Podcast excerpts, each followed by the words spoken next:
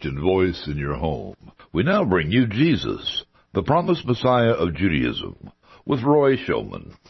Hi, this is Roy Schoeman, and welcome once again to Jesus, the promised Messiah of Judaism, the show on Radio Maria that celebrates the Jewish roots of the Catholic faith, or seen the other way around, that celebrates the uh, completion, the full realization of all of the promise and potential of Judaism in the Catholic Church and its sacraments.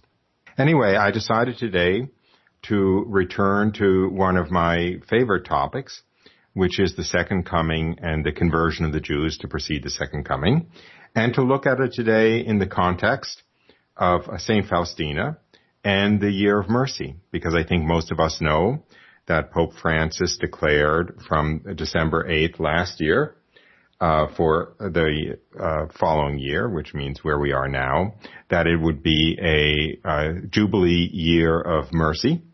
And I believe that although he only referenced Saint Faustina and the revelations that Jesus made to her, which are recorded in her diary once in the uh, account in, in the bull that he wrote announcing the year of mercy, I can't help feeling that the inspiration to make this the Jubilee Year of Mercy was in part inspired by the uh, Divine Mercy devotion, which uh, came as a result of Jesus' revelations to Saint Faustina.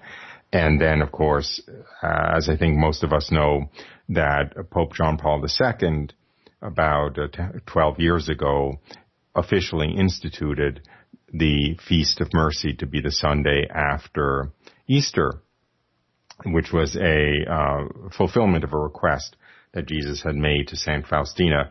So I thought I'd go back to that theme of the second coming and the conversion of the Jews, but uh, kind of uh, in the light of this being the year of mercy and in the light of the revelations to Saint Faustina. So first of all, let me just begin with a short recap of why this is of interest, so to speak, on the show Jesus the Promised Messiah of Judaism, what this has to do with the conversion of the Jews. And I'll just start by reading a paragraph from the New Catechism of the Catholic Church that puts it in a nutshell. Quote, this is paragraph 674, quote, the glorious Messiah's coming is suspended at every moment of history until his recognition by all Israel. In other words, that the one thing that the second coming is waiting on is the conversion of the Jews. That is Jesus' recognition by all Israel. And this uh, paragraph in the Catechism is based on a couple of passages of Scripture. Um, first of all, uh, St. Paul in Romans 11, and also the words of Jesus himself in, in Luke chapter 21. So let me then, having introduced the idea of why this is all related, simply read a couple of paragraphs before and after the paragraph I just read that really nails down the centrality, frankly, the centrality of the second coming in, uh, I, what can I say, in Christianity, to the entire thinking of Christianity, to the entire laying out of the meaning of life on earth as revealed in Christianity really only makes sense in the light of the second coming. So, uh, and, and I personally, uh, believe the second coming isn't isn't uh, talked about enough in Catholic circles. Is of course talked about a lot more in Protestant circles, but this whole world and what goes on in this world looks very different if one thinks this world, this physical world, the way it is unfolding day after day is intended to go on forever, or is this physical world the way it's unfolding day after day? From the very beginning in God's plan was to have a beginning, a middle, and an end. And once the appointed number of souls, of human souls are created for heaven, that this, the intention always was that this world would end. And at that point all of the suffering and imperfection which we associate with God's creation would go away and all that would be left of God's creation is an absolutely perfect world in which we would all enjoy eternal beatitude I don't want to say all of us, but you know what I mean. Um, all of us who are fortunate enough to to make the grade. So let me read. I'll be, read a paragraph 671 to 681 of the New Catechism of the Catholic Church. Although already present in His Church, Christ's reign is nevertheless yet to be fulfilled, quote, with power and great glory, close quote, by the King's return to earth. Quote, until there be realized new heavens and a new earth in which justice dwells, the pilgrim church in her sacraments and institutions which belong to this present age carries the mark of this world which will pass. That is why Christians pray above all in the Eucharist to hasten Christ's return by saying to him, Maranatha, our Lord, come. So that was uh, paragraph 671, and let me just point out two things. One is that until there be realized new heavens and a new earth in which justice dwells, the pilgrim church, which belongs to this present age, carries the mark of this world which will pass. In other words, you know, as in the Salve Regina, we are in a vale of tears. This world is not the world in which justice by nature dwells. This world is not the world in which um, every tear is wiped dry and and um, you know all weeping ceases. It never was. It never will be. This is the valley of tears which we have to pass through to get to that perfect world. And until the new heavens and the new earth in which justice dwells are realized, the church itself in this world carries the mark of this world. In other words, carries an imprint of the imperfections of this world, which also, by the way, is indirectly an apologetic for those who say, look at all of the corruption in the Catholic Church at various points in time. Look at all the priests or bishops or even at some points in time, popes who misbehave. How can the church be God's true institution on earth? And the answer is it certainly can be. While we are in this world, the church itself, even though it is God's institution on earth, shares the characteristics of this world, which is the tendency towards decay and corruption and imperfection and injustice and so forth. Continuing with the Catechism, uh, paragraph 673, since the ascension, Christ's coming in glory has been imminent. The glorious Messiah's coming is suspended at every moment of history until his recognition by all Israel. For a hardening has come upon part of Israel in their unbelief toward Jesus. The full inclusion of the Jews in the Messiah's salvation, in the wake of the full number of the Gentiles, will enable the people of God to achieve the measure of the stature of the fullness of Christ, in which God may be all in all. So let me just go through that a little bit. I mentioned before about the glorious Messiah's coming being suspended at every moment of history until his recognition by all Israel. And then the passage goes on the full inclusion of the Jews in the Messiah's salvation in the wake of the full number of the Gentiles will enable the people of God to achieve the measure of the stature of the fullness of Christ.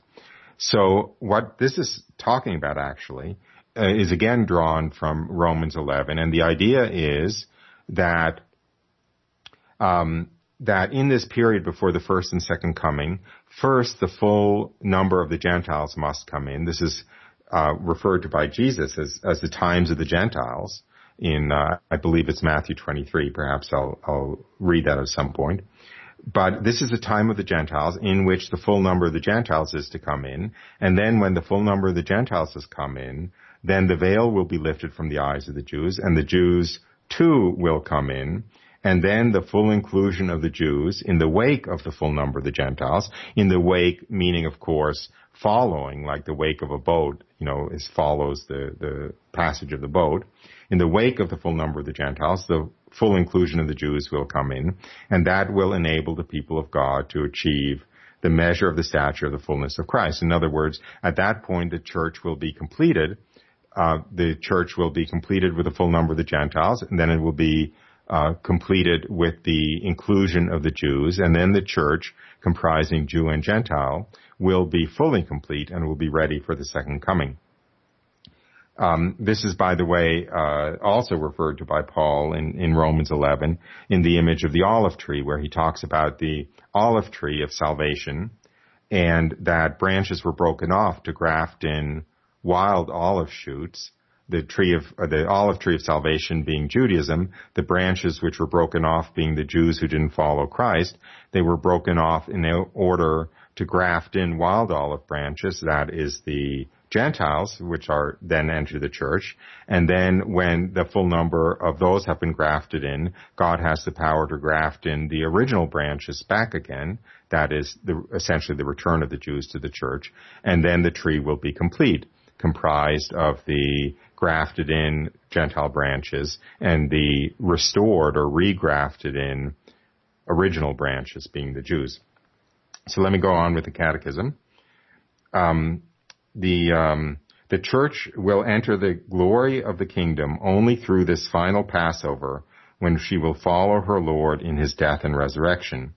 The kingdom will be fulfilled then, not by historic triumph of the church through a progressive ascendancy, but only by God's victory over the final unleashing of evil, which will cause his bride to come down from heaven. Now this is very important because there is an error that a lot of uh, people fall into these days. A lot of Catholics, and even I have heard it sometimes coming from from um, Catholics who should know better, a kind of hope that the kingdom of God will be fulfilled in this world through a sort of progressive ascendancy. In other words, the Catholic Church will gain more and more influence over this world until it actually establishes a world of peace and justice on this earth through this progressive ascendancy. Uh, this is not the uh, eschatology, which is just a fancy word for kind of end times prophecy that the church gives us and that Jesus himself gives us and that the scripture gives us. This is not the way salvation history will unfold. Uh, I'll just repeat this. This is from paragraph 677 of the Catechism. The kingdom will be fulfilled then not by a historic triumph of the church through a progressive ascendancy, but only by God's victory over the final unleashing of evil, which will cause his bride to come down from heaven. In other words, life on earth is not going to get better and better and better until it's the heavenly Jerusalem. Quite the contrary. That final um, translation into the uh, heavenly Jerusalem, that final uh, transformation will only come about by, in fact, what looks like the triumph of evil. In other words, the situation on earth getting worse and worse and worse and worse, and evil gaining more and more and more power and ascendancy until the crisis gets so bad that it will, as the Catechism says, cause his bride to come down from heaven. In other words, uh, precipitate the second coming. The second coming won't be precipitated by things getting better and better and better on earth until it's ready for the second coming. On the contrary, the second coming will be precipitated by things getting worse and worse and worse on earth until the only solution is essentially the second coming, the descent of uh, the bride from heaven. In other words, the descent of the heavenly Jerusalem. Going on to the next sentence here, God's triumph over the revolt of evil will take the form of the last judgment after the final cosmic upheaval of this passing world. Okay, so this is we know this uh, dogmatically. We know this from the uh, it's uh, at least from the Catechism of the Council of Trent in the 16th century that before uh, Christ will return in glory, we know that four things will happen. We know there will be a conversion of the Jews we know that there will be the reign of the Antichrist. In other words, a very powerful evil figure will gain this tremendous ascendancy over the world. We know that the gospel will be preached to the four corners of the earth. And we know that there will be a widespread falling away from the faith, known as the Great Apostasy. Later in the show, I will read those passages from the Catechism of the Council of Trent. So anyway, um, then I'll just finish this passage from the New Catechism, paragraph 681. On Judgment Day at the end of the world, Christ will come in glory to achieve the definitive triumph of good over evil, which, like the wheat and the tares, have grown up together in the course of history. I think we all remember the parable of the wheat and the tares. God's plan, His system for salvation is not that He will pull up the tares and somehow uh, kind of uh, uh, purify the garden so that only the wheat grows, only the flowers grow, and all of the evil weeds will be done away with. That's not how things are supposed to work.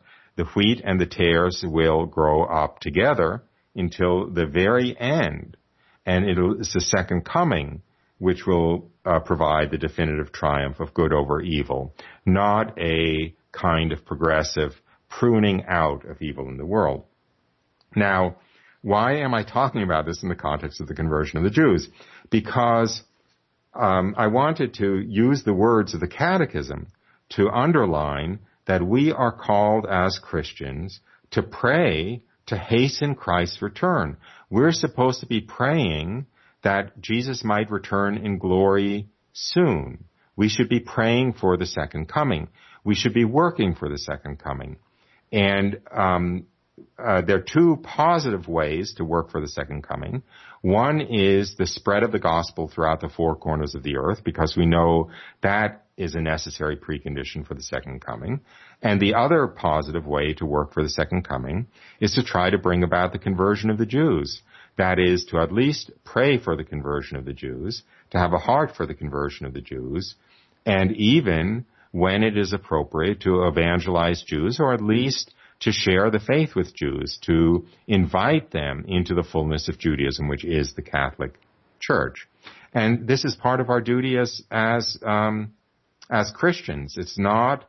Some people are afraid to pray for the second coming because, of course, the second coming has to be preceded by this apparent triumph of evil, this, this darkening of things on the world stage. But I, that's a fallacy for two reasons. In other words, it's a fallacy that we shouldn't pray for the second coming for that reason, for two reasons. And one is because we're explicitly told to pray for the second coming, to hasten Christ's return. And the second reason, which is perhaps even closer to our hearts, is that that evil will ascend over this world until the second coming. So the sooner the second coming comes, the less dominant that evil will have become. As uh, Jesus says in the Gospels, unless those days are shortened, even the elect would be lost, but for the sake of the elect, those days will be shortened. In other words, we can be shortening the days of the apparent triumph of evil over the world precisely by praying for the second coming. So let me just say again, let's hasten Christ's return by saying to him, Maranatha, our Lord, come, which by the way is pretty much the very last sentence in the New Testament at the end of Revelation chapter 22 the the book of Revelation, which of course closes the New Testament, closes with quote, "Surely I am coming soon. Amen. Come, Lord Jesus. Maranatha, our Lord, come."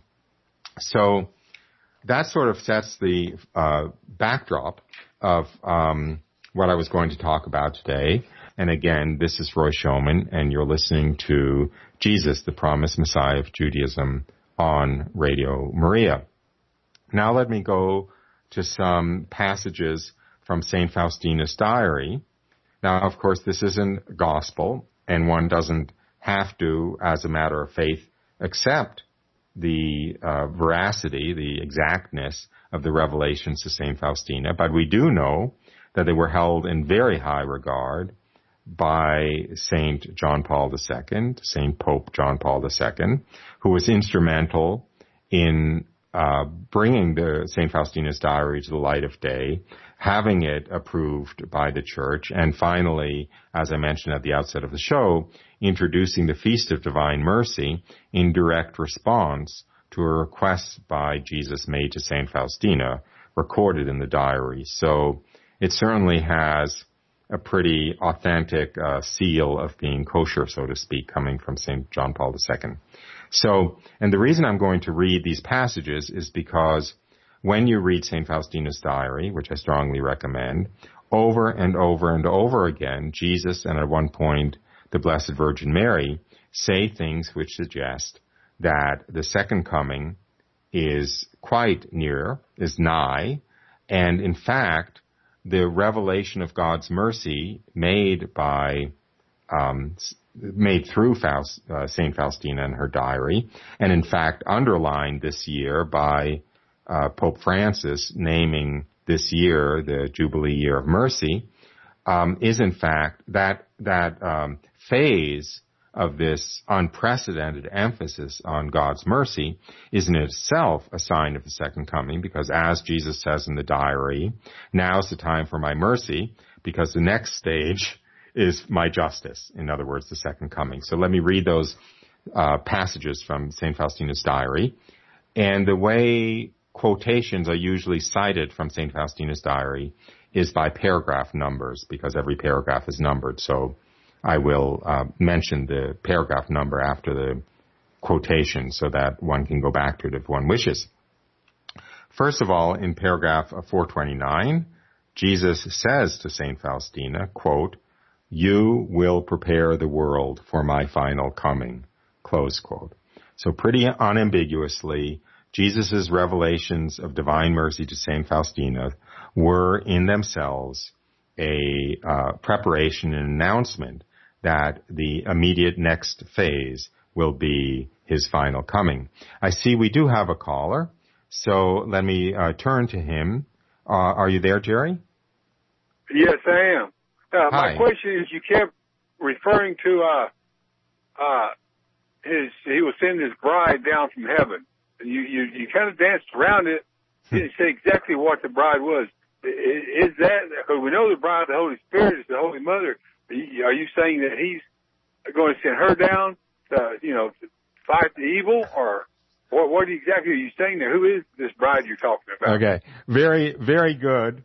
And in fact, um, congratulations on noting that I was dancing around it because I was dancing around it, uh, because, um, cause I'm not in, frankly, I'm not entirely comfortable, um, explaining it, but to my best of my understanding, what that bride is, is the heavenly Jerusalem. In other words, the church in glory is the bride of Christ. And when the church in glory descends from heaven, that's the heavenly Jerusalem coming to earth. In other words, that is the transition from life on earth to the heavenly Jerusalem. So the bride of Christ is in fact the church in glory, so to speak. Right. Right. Uh, yeah. Yeah. The church is referred to as the bride of Christ. Yeah, and that's the. Uh, uh, I mean, I, I, you know, the the the sentence is kind of hard. I, uh, I mean, in other words, it would be more straightforward in a sense, to my ears, if it was Christ coming down from heaven rather than the church coming down from heaven. So, but it's here in the Catechism is referring to it as the bride of Christ coming down from heaven which is, I believe, the descent of the heavenly Jerusalem to earth. In other words, you know, the the wrapping up life on earth and having just okay. uh, the heavenly right. life. There's, there's a difference. There's a difference in the bride of Christ and the bride of the Holy Spirit. Uh, you know, there is a difference there. So, you know, um, actual the the the um, in what sense is the Holy Spirit the bride of Christ? No, no, the Holy the bride of the Holy Spirit is the Holy Mother, and I've heard that you know the church referred to as the bride of Christ. But yeah, Christ right. and the Holy Spirit, of course, are, are one in Trinity. Which brings me to the next part of the question. I heard, I don't either read it from a mystic. I don't know if I uh, read it in a, in a, in Agreda, you know, the city of God or what, but, uh, telling about, you know, uh, the, say the, the last pope, or not maybe the last pope, but, uh, but the actual invasion of uh, of, uh, of the Vatican by what would soon to be, I guess, Muslim, and that when they got inside, there would be a, a woman standing there with a child in her arms. Uh, and then I was thinking maybe that relates to, and, and, and then put a stop to that right away.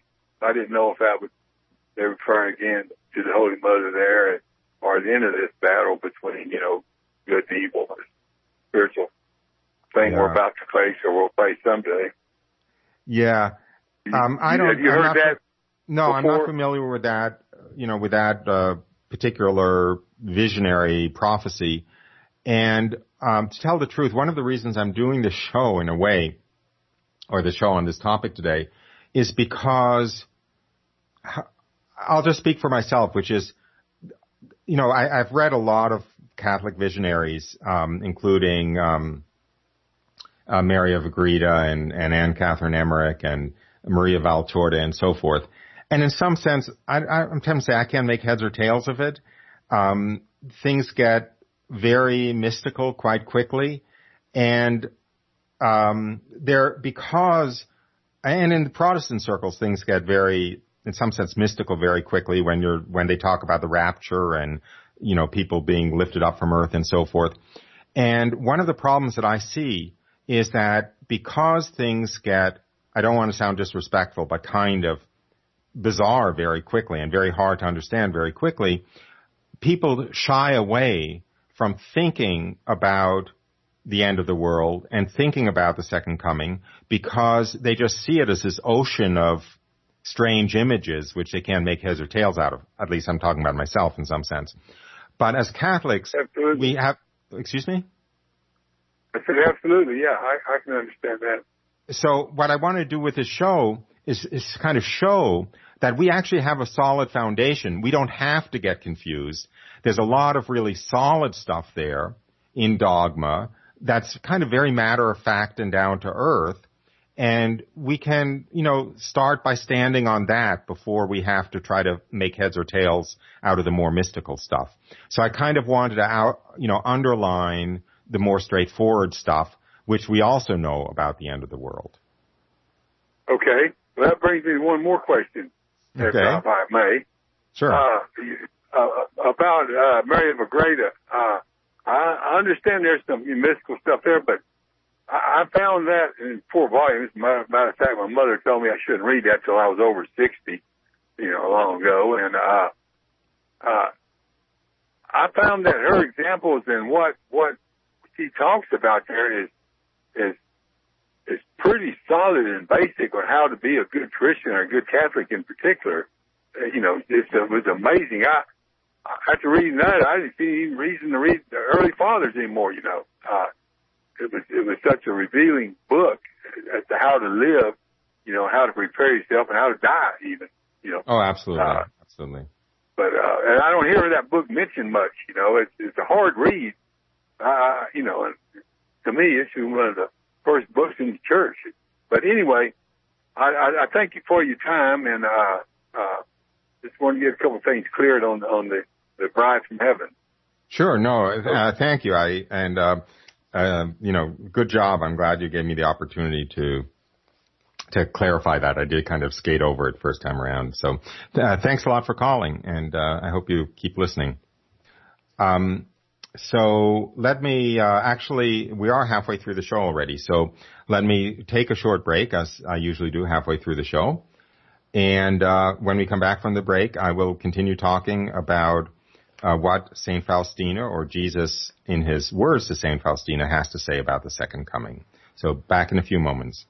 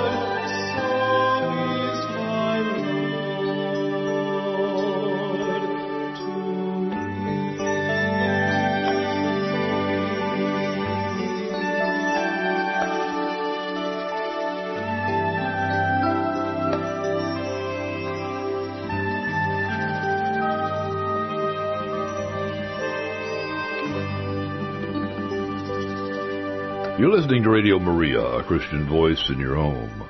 We now return to Jesus, the promised Messiah of Judaism, with Roy Schoeman. Hi, this is Roy Schoeman. Welcome back to our show. And I've been speaking today about the second coming, the conversion of the Jews, kind of in the light of St. Faustina and the Divine Mercy, and this being the Jubilee year of mercy.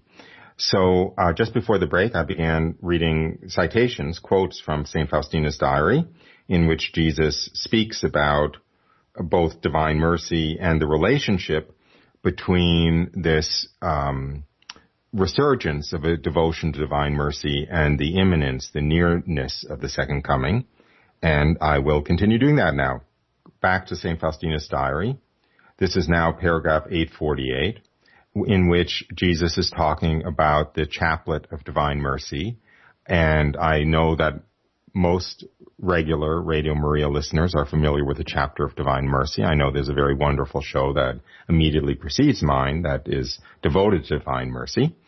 And so you probably know about the chaplet of Divine Mercy and the incredible graces associated with it. So this is what Jesus says at one point about the chaplet of Divine Mercy. Quote, Oh, what great graces I will grant to souls who say this chaplet. The very depths of my tender mercy are stirred for the sake of those who say the chaplet. Write down these words, my daughter. Speak to the world about my mercy.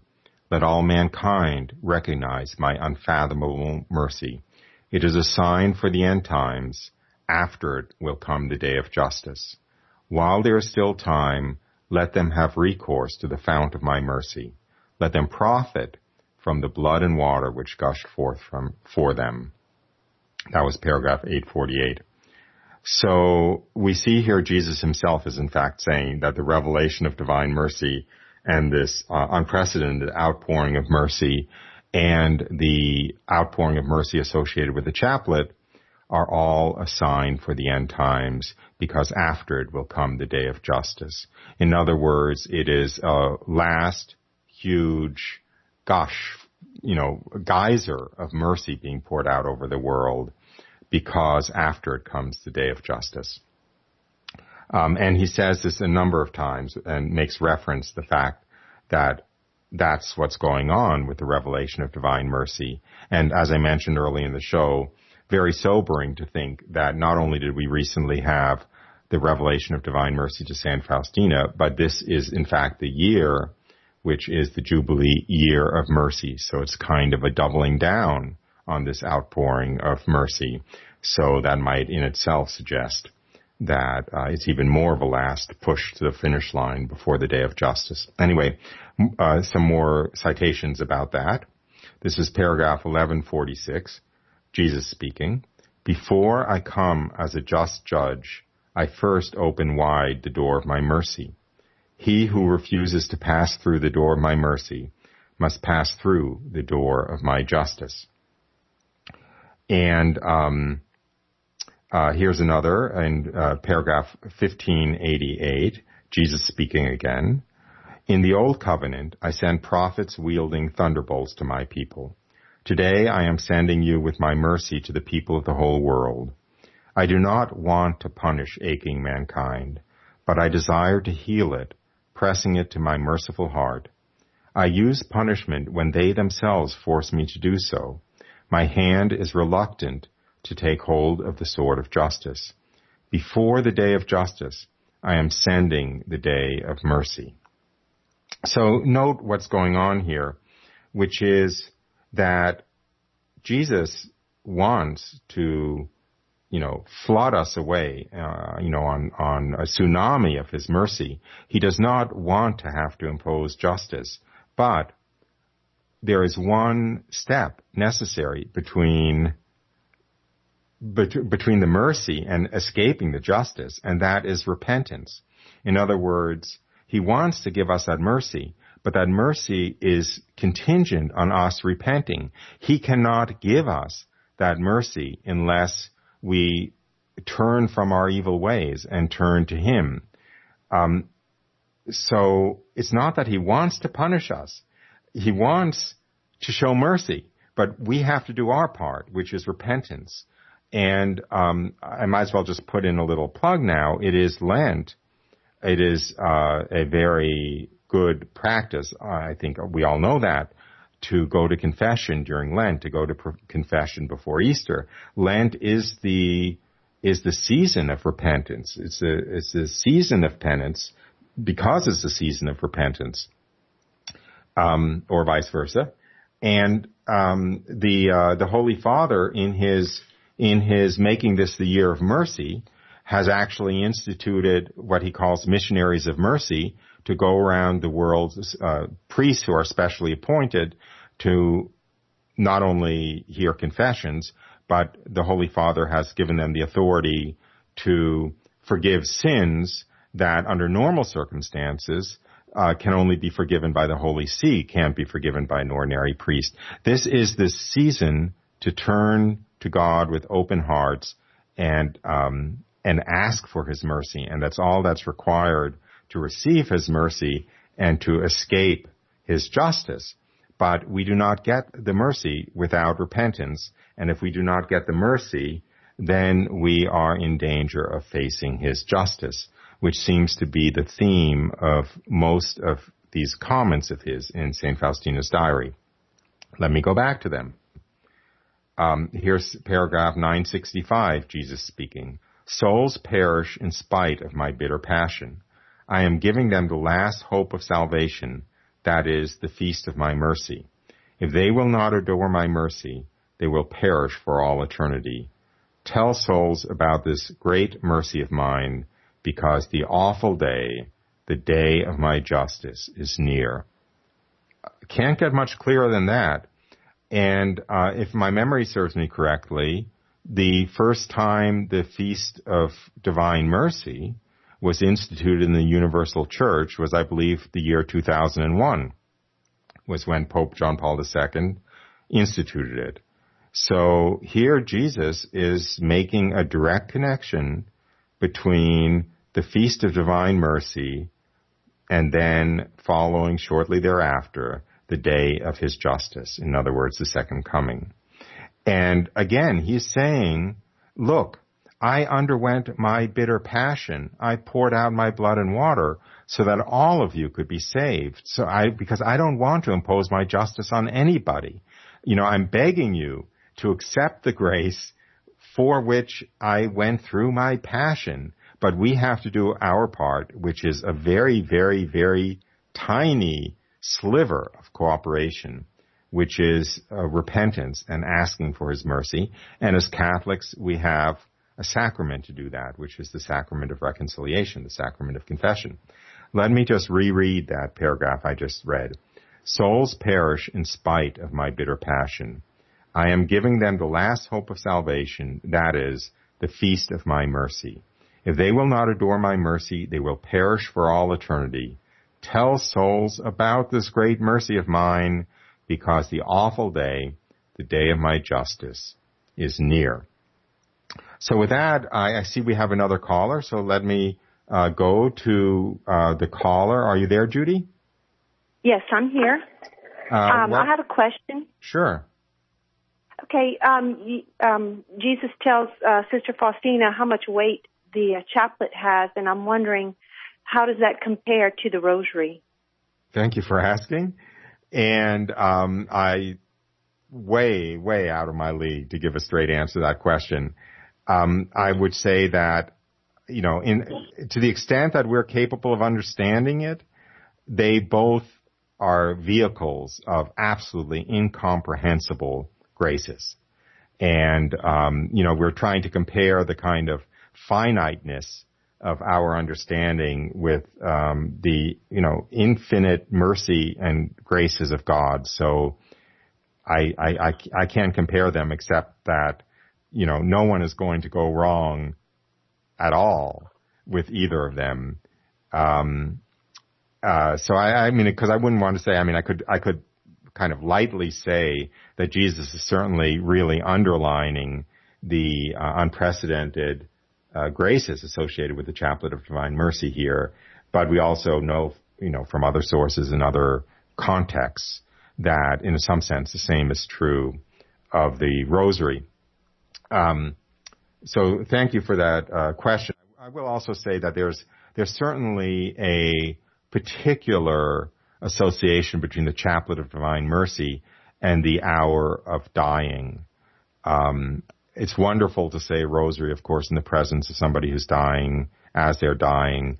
It's also very, very wonderful to say the Chaplet of Divine Mercy uh, in their presence when they are dying. So there is something special connecting the chaplet to the hour of Jesus' death, and uh, probably for that reason, the um, kind of connecting it to the um, to the fruits of his passion at the hour of our death. Anyway, I can't really answer, although it's a great question, but one isn't going to go wrong with either, that's for sure. Um, so going back to St. Faustina's diary, uh, I hope I, I gave credit to the question, but I can't make up an answer I don't have. Going back to St. Faustina's diary, um, and this I think is particularly sweet because St. Faustina basically could not understand how Jesus could tolerate all of the sins she saw around her. And remember that she was living um, in the 1930s in Poland. She was basically seeing Poland swamped by the Third Reich, by the invasion of the Nazis, and um, you know all of their brutality and all of the chaos that came with that, um, uh, you know, turning upside down of the world order. So she just could not understand how Jesus could tolerate the amount of sin that she saw around her. And by the way, however bad it was then, I'm, I'm sure it's worse in God's eyes now. But so here in the diary she says, once I asked the Lord Jesus how he could tolerate so many sins and crimes and not punish them. And the Lord answered me, I have eternity for punishing these, and so I am prolonging the time of my mercy for the sake of sinners. But woe to them if they do not recognize this time of my visitation. So in other words, and I think there's another passage where he says essentially, I can afford to be so merciful now because I have all eternity for my justice. So there is, in a way, there is, uh, there are two sides of the same coin. His mercy, which he is, as I said before, dying to pour out on us so that we escape his justice. But if we don't make use of his mercy, then we are left with his justice. Um, I'll just read now. I'll um, read, uh, I guess, uh, two more passages from Jesus. Paragraph 965. he says to Saint Faustina, Saint, uh, Jesus refers to Saint Faustina as his secretary of mercy, uh, because her particular uh, uh, vocation was to serve as a secretary for divine mercy. In other words, to write down what he was saying and propagate devotion to divine mercy. So he says to her, Secretary of my mercy, write, tell souls about this great mercy of mine, because the awful day, the day of my justice is near. So again, he's saying explicitly, the reason for these revelations is precisely because the last big gesture before the day of his justice, in other words, the second coming, is this revelation of divine mercy, is his day of mercy. Let's hope it's not literally this year of mercy. That's the last stage before his second coming. Um, although I'm contradicting myself, let's let's hope that it is, in fact, and that that uh, the year of mercy is immediately followed by his second coming. Uh, anyway, another paragraph from Jesus in the diary, 17, uh, paragraph 1732. Uh, St. Faustina says, As I was praying for Poland, I heard the words, I bear a special love for Poland, and if she will be obedient to my will, I will exalt her in might and holiness. From her will come forth a spark that will prepare the world for my final coming. So, from Poland will come forth a spark that will prepare the world for my final coming. I know of two interpretations of this. Some people think it refers to the revelations of divine mercy themselves. And some people think it refers as well to Saint John Paul II, who of course was the first and only pope that came from Poland and that Saint John Paul II and his message and his message about divine mercy too were themselves the spark that would prepare the world for Jesus' final coming. In other words, the second coming. And now finally, I'll read a paragraph from the diary that are the words of the Blessed Virgin Mary um, to to Saint Faustina. This is uh, paragraph 635. The Blessed Virgin Mary speaking. I gave the Savior to the world. As for you, you have to speak to the world about his great mercy and prepare the world for the second coming of him who will come not as a merciful savior, but as a just judge. Oh, how terrible is that day. Determined is the day of justice. Excuse me. The day of divine wrath. The angels tremble before it. Speak to souls about this great mercy while it is still the time for granting mercy. That was paragraph 635. So I think that makes very clear how um, central the message of the second coming is to St. Faustina's diary and how intimately linked the revelations uh, to St. Faustina and the revelation of divine mercy are precisely to the second coming itself. And again, in the context of this being the Jubilee year of mercy, it's also a very sobering thought. Now, we are coming uh, pretty much to the close of the show. We're coming late in the show.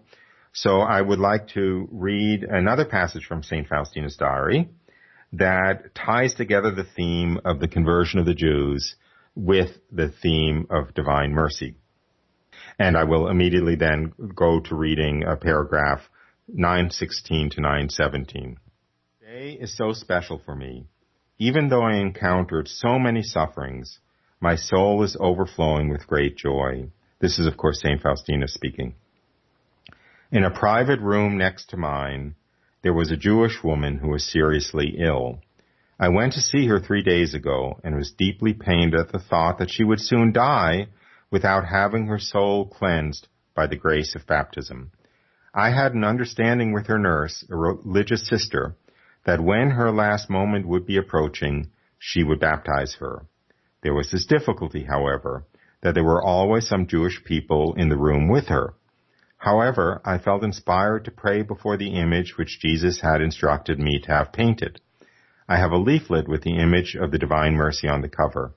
And I said to the Lord, Jesus, you yourself told me that you would grant many graces through this image.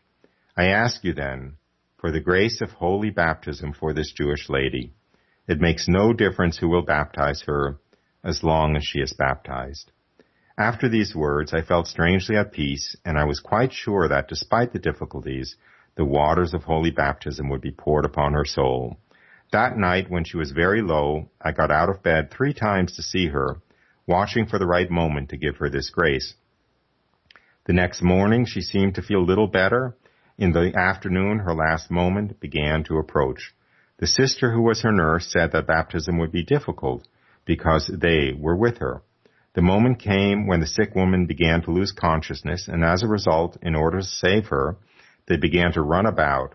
Some went to fetch the doctor, while others went off in other directions to find help. And so the patient was left alone, and Sister baptized her. And before they had all rushed back, her soul was beautiful, adorned with God's grace. Her final agony began immediately, but it did not last long. It was as if she fell asleep. All of a sudden, I saw her soul ascending to heaven in wondrous beauty. Oh, how beautiful is a soul with sanctifying grace. Joy flooded my heart that before this image I had received so great a grace for this soul. Oh, how great is God's mercy. Let every soul praise it. Oh, my Jesus, that soul for all eternity will be singing you a hymn of mercy. I shall not forget the impression this day has made on my soul. This is the second great grace which I have received here for souls before this image. Oh, how good the Lord is and how full of compassion. Jesus, how heartily I thank you for these graces. The end of the passage from paragraphs 916 to 917. So that is a fitting place to end and it's also a fitting occasion to exhort, to exhort all of us to pray for the conversion of the Jews, to pray that this grace that St. Faustina saw poured out on this Jewish lady be poured out on many others so that their souls resplendent also may soar into heaven with sanctifying grace. If praying for the uh, baptism of Jews, praying for the conversion of the Jews was good enough for St. Faustina, was good enough for Jesus, needless to say, it ought to be good enough for us.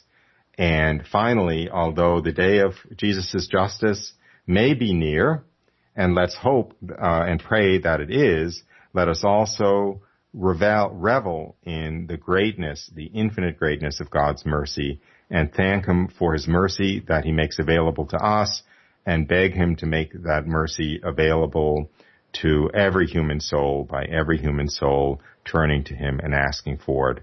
As Saint Faustina said, how great is God's mercy, let every soul praise it. Oh, how good the Lord is, and how full of compassion. Jesus, how heartily I thank you for these graces. So with that, I'll say goodbye and thank you for listening to Jesus the Promised Messiah of Judaism. And I hope you join us again next week on Radio Maria. Bye for now.